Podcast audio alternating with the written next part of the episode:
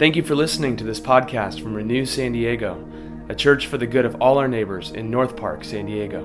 If you're ever in the area on Sunday mornings, we'd love to welcome you. More information at renew san diego dot org. Share with a friend. See you soon.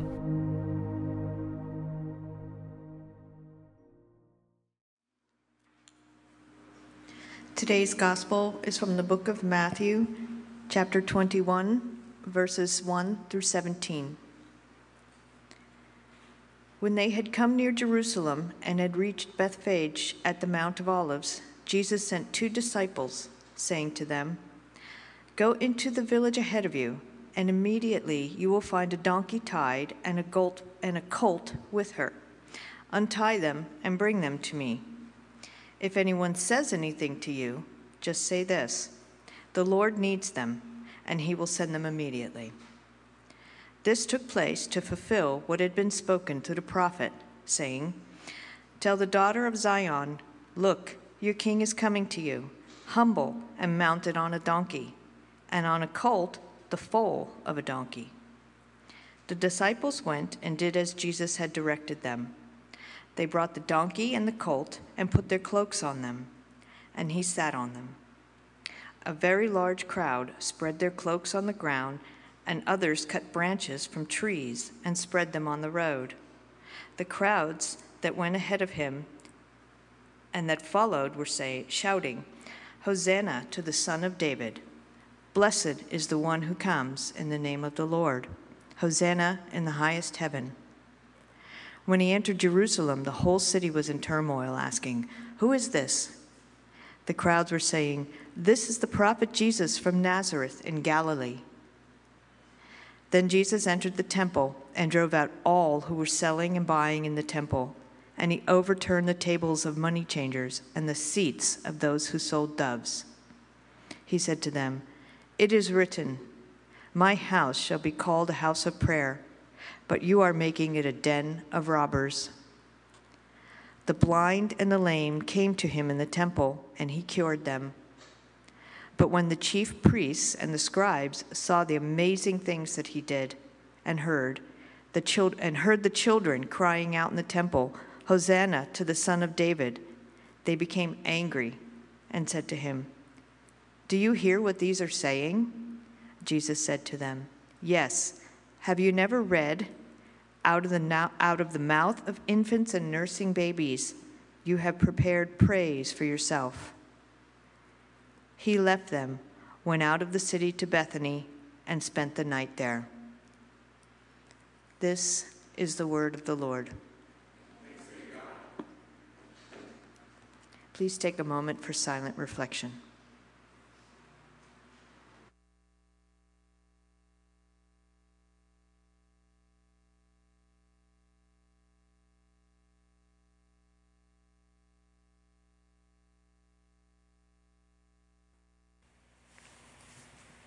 Gracious God, we come to you now.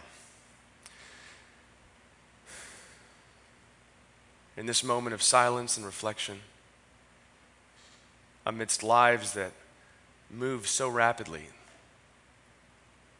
We go from one thing to the next, one goal from, to the next, one worry, one concern to the next, and we're exhausted. We're driven and yet we're anxious.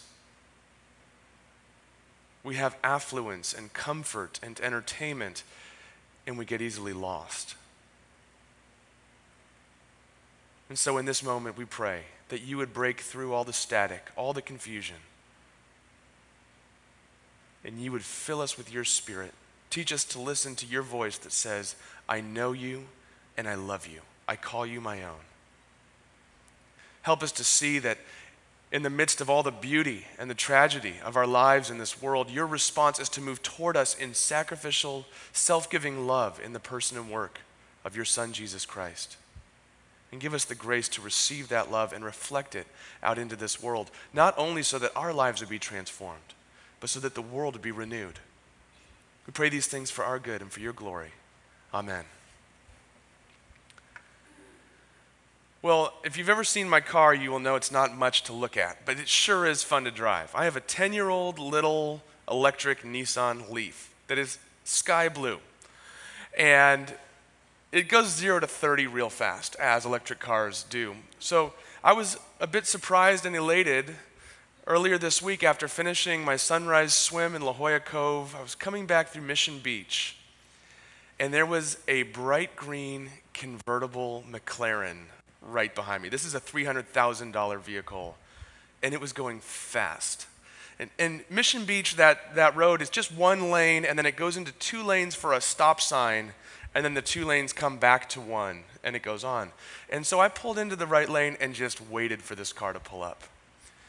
I have my window down, and as the car pulls up, I see that it's a woman, probably one or two generations ahead of me, and she is ha she's living her best life. She is having a very good day. And I have my window down, and she just turns to me, and she says, "You want to go?" And I, I said something like, "I was born ready. Let's do this." And so uh, what happened next was, in two point nine seconds, I was able to see the difference between a three hundred thousand dollar sports car and my five thousand dollar Nissan Leaf. And I have a really nice photo of her taking off into the distance. But there was something in like this, the little boyish part of me where like I used to have the posters of cars on my wall, and when a car would go by, I'd stop and my jaw would drop. And, I, and you know, maybe, it's, maybe cars aren't your thing, but a good sunset will captivate your attention like that when you're driving and you have to pull over to admire it. Or for surfers, sometimes it's a beautiful wave, a perfect wave where you stop and you say, "Look at the formation of that." Or maybe it's the presence of someone that you really love that just captivates you. There's something in the human heart that when it sees something that's captivating, has to stop and be in awe, to give it that respect. Jesus is coming into Jerusalem in our story, and everyone stops what they're doing. Wherever they were, whatever they were doing, everyone floods to the gates of the city to welcome Jesus back in. The question is why? You see, everybody worships something. Whatever's in the center of your life, whatever you look to for stability or for hope or to tell you it's going to be okay, whatever you look to for meaning or for status, to tell you you are somebody. Whatever that thing is in the center of your life, I would make the case that is your object of worship. The question is, is that thing noble enough? Is it strong enough? Is it beautiful enough? Is it true enough to hold you through the complexities of this life? And I would submit to you, the people in Jerusalem flocked to Jesus in awe because they realized they were in the presence of power and greatness that was good. That was good for them. They had seen kings before. They are being dominated by the Roman Empire. They know how kings use power, and Jesus is a king unlike any other. And so they give him a king's welcome. At the same time, we see that they were also, they, they were right about some things, and they missed a few things. They do expect that Jesus is coming as a king, but they expect him to come as a king like the ancient Israel kings came, with power. And rightfully so. If he's the king, come to Jerusalem, set us free from the Roman Empire. Get us out from the foot of this occupier. Except you see that Jesus doesn't come on a war horse, but on a donkey. Isn't that odd to you? What do you think that means? We'll get into that later. He's a different kind of king. A king who comes in peace. A king who comes with peace, not just for a select few, but for everyone. And a king who comes with peace at great cost to himself.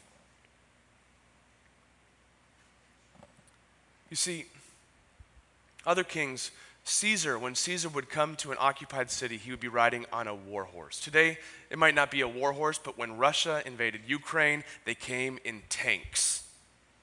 And this is a way of the powerful to say, look at our weaponry, look at our power, do not rebel against us, do as we say. But when Jesus comes into the city, he doesn't come with might and with power to crush from the top.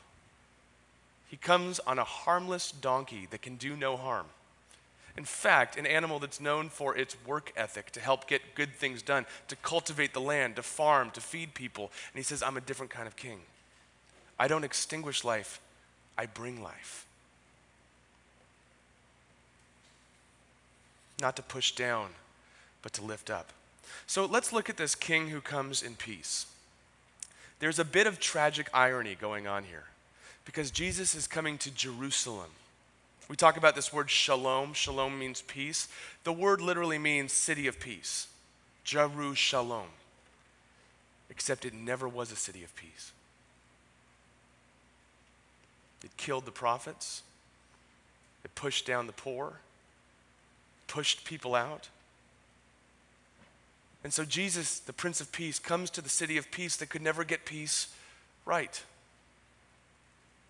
It's interesting, if you go to any culture, any time zone, any group of people, we all agree that peace is an important virtue, but we cannot agree on how to achieve it. And so Jesus goes to this confused city of peace that is anything but. And part of what's exposed is they had confused the kingdom of God with their own empire. They had confused the kingdom of God with their own empire. And you can see how this happened historically. They, Israel received the original blessing of God in Genesis twelve, and God says, "I will be your God and you will be my people." They said, "That's great." He said, "I will bless you." They said, "That's great." And he said, "And through you, all the nations will be blessed." And they said, "We're not listening. Sorry, we didn't hear that last part." And they confused the blessing of God and the kingdom of God with their empire and began to spiritualize and get this uh, spiritual stamp of approval of any policy and whatever they did. For the empire, God must be blessing it. And it imploded on them. It imploded on them and they came undone. And this is the story of the prophets in the Old Testament continuously coming back to these confused people saying, "Return to God. Do not confuse your ways for God's ways. Do not, do not confuse the empire for the kingdom of God. Return to God." And I think here's the two ways that we see that you can fall off on either side of the road. On the first hand, as we mentioned, they expected Jesus to be a king like any other king of this world, to come with power and might. And so if you really are right, then you must have might and you have to crush the people who are wrong. The second thing, the second way they missed it in this passage is they were using religion to create an insider-outsider system so they could exploit, take advantage of, and push out the outsiders. That's why Jesus is so mad at the temple with the money changers. Because the context is, in the temple, it was set up, it was all about getting closer to God. The temple was the place where heaven and earth overlapped and interlocked. And unfortunately, it, for whatever reason, in that society, there were levels of closeness to God. So the high priest could go into the Holy of Holies, other priests can go into a different part, the Israelite men can go in another part, Israelite women can go into another part, and there were walls separating. And then there was the court of the Gentiles. See, in the Israelite worldview, there were two ethnicities, Israelite and Gentiles. Ethnos, from which we get the word ethnicity. You're, you were an Israelite or you were something else. And that was the widest, most far out part of the temple. But at least they had a space for them. Now here's the thing. If you were going to go to the temple and offer a sacrifice, but you were coming from a faraway foreign land, you wouldn't bring your chickens or your goat. You would bring money, so that then you could go to the temple and exchange that money and buy an animal to participate in the sacrifice at the temple. And so what's happening is the money changers are ripping off the people who are coming from far away and making money off them because they're foreigners. And it drives Jesus mad, literally. Because there is no insider and outsider, and there's certainly no room for exploitation or taking advantage of others. And he changes the whole system. Eventually what will happen, one week later when Jesus dies on the cross, the curtain of the temple will be torn in two. The very thing that would show the distance and the difference between God and humanity will be torn in two, and Jesus in effect is saying, "Now God dwells among you all the time." But you see, it's easy to see the blind spots in them. Right? How about ourselves? In what ways do you particularly spiritualize or assume God's stamp of approval on your particular views or the way that you treat other people. We see this in politics. Both sides, the extreme one side, the extreme other side, are so sure that they're right and God is on their side that the other people are idiots, and it just dehumanizes everybody. As we say often, Jesus isn't from the right or the left. He's from above, and he reserves the right to critique all of it. And so our response as a community is not just to go hard right or hard left, but to go deeper and have deeper conversations, deeper understanding, to put compassion, love, truth, and justice into practice, not only in our actions, in our words, in our thoughts, in all that we do. Another way we look at this as a diagnostic is, if you have a vision of God that holds all the things to be true that you hold, that hates all the people that you hate, that votes just like you vote, you probably have an image of God in your own image.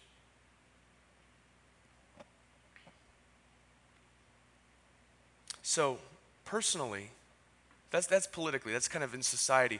Now, personally, here's the other thing. God is for you. God is for you. The result of that is not God is for you, so do whatever you want and God will just be for you. The result of that is God is for you, even if you are rebelling against yourself. God will step in and disrupt and call you to your truest self, to the image and likeness of God that dwells in you with honor, integrity, and dignity. Where might God be calling you and pressing you in ways that are uncomfortable? Richard Rohr talks about how we don't change if we're comfortable.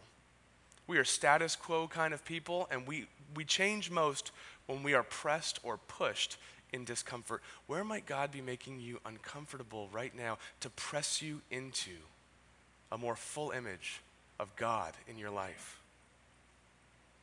What might it look like for you to take the first steps of obedience today and trust and allow God to override your personal preferences and goals? How might that not only be good news for you, but be good news for the world? He's a king who comes in peace, but he's also a king who comes with peace for all, not just a select few. We've already touched on this, but it bears going deeper. He says, "My house is to be a place of prayer, but, but you have made it a den of thieves. You are robbing people." But here's the thing, not all the robbing takes place in the den, right? It's like thieves would go out and break into something and then run back to the den. He's saying you have corrupted your spiritual practices so deeply that you feel at home when you're committing crimes against other people, when you're corrupting other people, when you're taking advantage of other people. You've gotten so complacent in your life. And he's outraged at the injustice, as we said before, because his peace is for all. Remember I told you about those different concentric walls that go out, who's closer, who's farther? Later on, the Apostle Paul will say, in Jesus, life, death, and resurrection, he has broken down the dividing walls of hostility. And Jesus begins that breaking down right here. Now here's the thing. That's nice in theory, but it is really difficult to live out in real life. It's far easier to be with people who are just like you, who make a similar amount of money that you make. Because if you make a ton of money and all of your friends do, then you talk about the same level of vacations, the same vintages of wine, and your friends aren't going to ask you for anything because they're all fine too. If you hang out with people only who believe like you believe, who vote like you do, you end up in an echo chamber. That's easier because everyone agrees with you. But you know what happens. It simply reinforces and, and makes concrete the verdicts that you've already passed in this world, and there's no growth. But instead, we're invited. Instead of going the way of the world that's designed to store up peace for a select few at the expense of others, to live a gated community sort of life in this world, we're invited to go to them. And that's the interesting thing, is Jesus came to bring peace for them, whoever the they are for you, which then makes them us. This is why at Renew, our central unifying principle is the life, death, and resurrection of Jesus, which creates space for all sorts of differences and good conversation and disagreements while we maintain unity around the life, death, and resurrection of Jesus. Friends, when you live that way, it gives you more growth and transformation. Like it says in Scripture, as iron sharpens iron, one person sharpens another. How does iron sharpen iron? With friction, with contact. That's how it happens. So you become transformed, you become sharpened, but the watching world sees something that's completely different. Because the watching world begins to say, this group of people and this group of people don't get together in real life. They do not mix. They're oil and water. But here, you actually love each other. The church has a gift to offer the watching world. And as we say, to become a Christian means that you are baptized into the life of the Father, Son, and Holy Spirit. You're baptized into the church community. You live into your identity as a beloved child of God, and simultaneously, you're baptized into a much bigger family of all the other Christians who have gone before us and are here now. And so you end up with brothers and sisters that are different from you that you would have never chosen if it was up to you. And it's for your own good. Friends, this is the harder way to live. This is the deeper way to live. Jesus is a king, but he's a king unlike any other, and he comes to bring peace for all. So the question is, who are you invited to go out to this week? What would it look like for you to expand your empathic circle just one degree, just a little more? And here's the thing about comfort zones is when you step out of your comfort zone, if you do it enough, what you realize is your comfort zone has expanded. You become literally a more expansive person. What would it look like for you to take that step this week? He's also a king who comes to bring peace at great cost to himself. In the Roman Empire, in its heyday and season of flourishing that lasted a long time, what was it known as? The Pax Romana, the Roman peace. And the way it worked was Rome had conquered so many different people, subjugated them, assimilated them, rode into the capitals on war horses, and said, hey, no fighting in the sandbox. If you fight with each other, off with your heads. You are out of here. And everyone stayed peaceful. It was peace at the tip of a spear. It was peace that was enforced by violence. And Jesus is a king unlike any other king because he brings peace at great cost to himself. One of the things I invite you to reflect on in this passage is this very crowd of people who have dropped everything to greet him at the city gate and are shouting, Hosanna in the highest, which is what the people would shout when God finally gets involved and makes all things right. They're shouting, they're worshiping him. This is the same crowd of people who on Good Friday will be shouting, crucify him.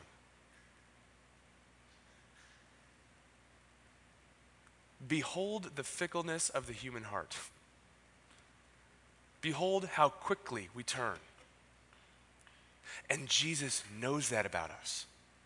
And still he walks right toward us, calls us to himself.